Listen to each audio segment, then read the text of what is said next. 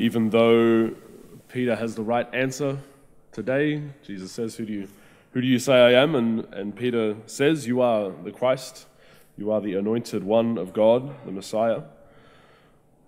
Jesus still has to silence him and silence the disciples to correct them and help them understand exactly what it means for Jesus to be the Messiah.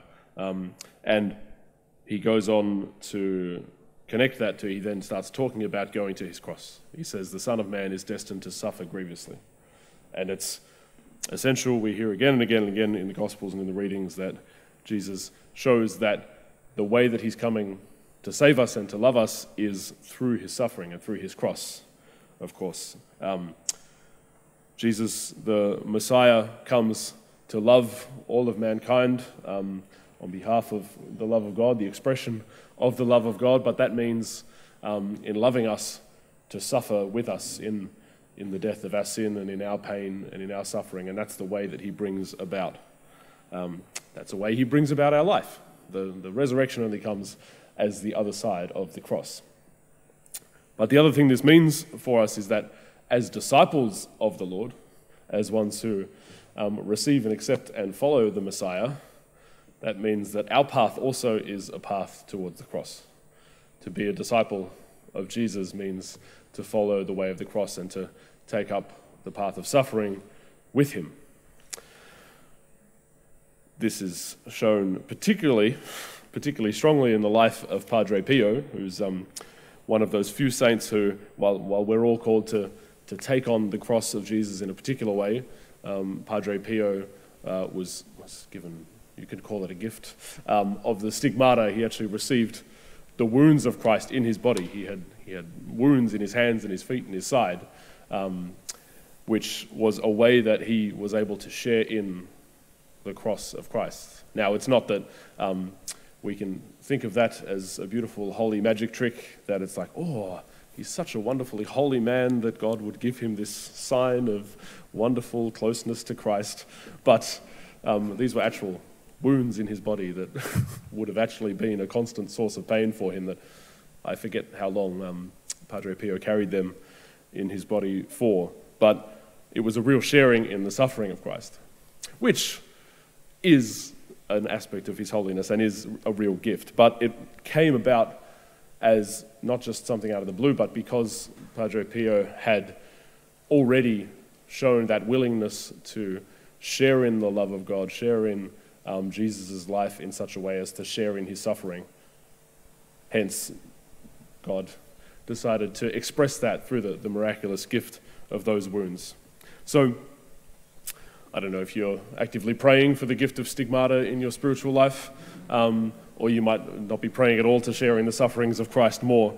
But this is an invitation that God gives to all of us, and the, there are kind of a few aspects of how we can share in the suffering of Christ. And I think one that's, that's a very outward missionary focused is that we share in the love of God for the whole world. You know, we share in the love of God for all of our brothers and sisters as we come closer to Jesus, as we come closer to Christ.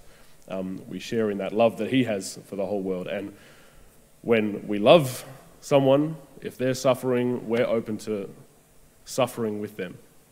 If somebody that we love is hurting, that hurts us. And this is why Jesus took on the suffering of the world, because His love for all of humanity was such that that caused him great suffering. That tore his heart apart. And this was what Padre Pio shared in. And so we're all called um, as we walk as disciples to, to know deeper and deeper what it means to share in the suffering of Jesus, sharing the suffering, um, which is, it's not hard to see suffering in the world, um, you know, in the world as a whole, but even if we look in the lives of those around us, um, whether that's sickness or um, other difficulties, or whatever it is. There's, there's plenty of suffering going on in the world. You don't need to look far. But what does it mean for us to open our hearts with, along with Jesus to really suffer in love for our brothers and sisters and, and share in the work of Jesus in that way? And I think um, the only way we can go into that such that it actually becomes a gift, such that it becomes a joy of sharing in the life of Christ, um, we can actually rejoice in suffering with Jesus out of love for our brothers and sisters. That can only come about through knowing Jesus' love for us in our sufferings. Being able to see how, how Jesus takes on our own burdens and the pain that we've felt in our life, that Jesus on the cross suffers with us. We can only um, have the courage to enter into loving others in this way, in this vulnerable and courageous way, if we've known that Jesus loves us in our pain in that way, if we're able to meet him in our sufferings. So then we can, like Padre Pio and like so many of the saints, really put our lives on the line along with the love of Christ, really share in the life of Christ in, in suffering for our brothers and sisters, um, in interceding for them, not just in the way of saying prayers, but interceding for them with our hearts, with our flesh, in suffering for our brothers and sisters, and share in that work of, of bringing God's life into the world, bringing salvation to people, because this is the way that Jesus has chosen to bring us life. And he invites us to share in his love, to share in the gift of loving and suffering for others so that we too can share in bringing God's life to them.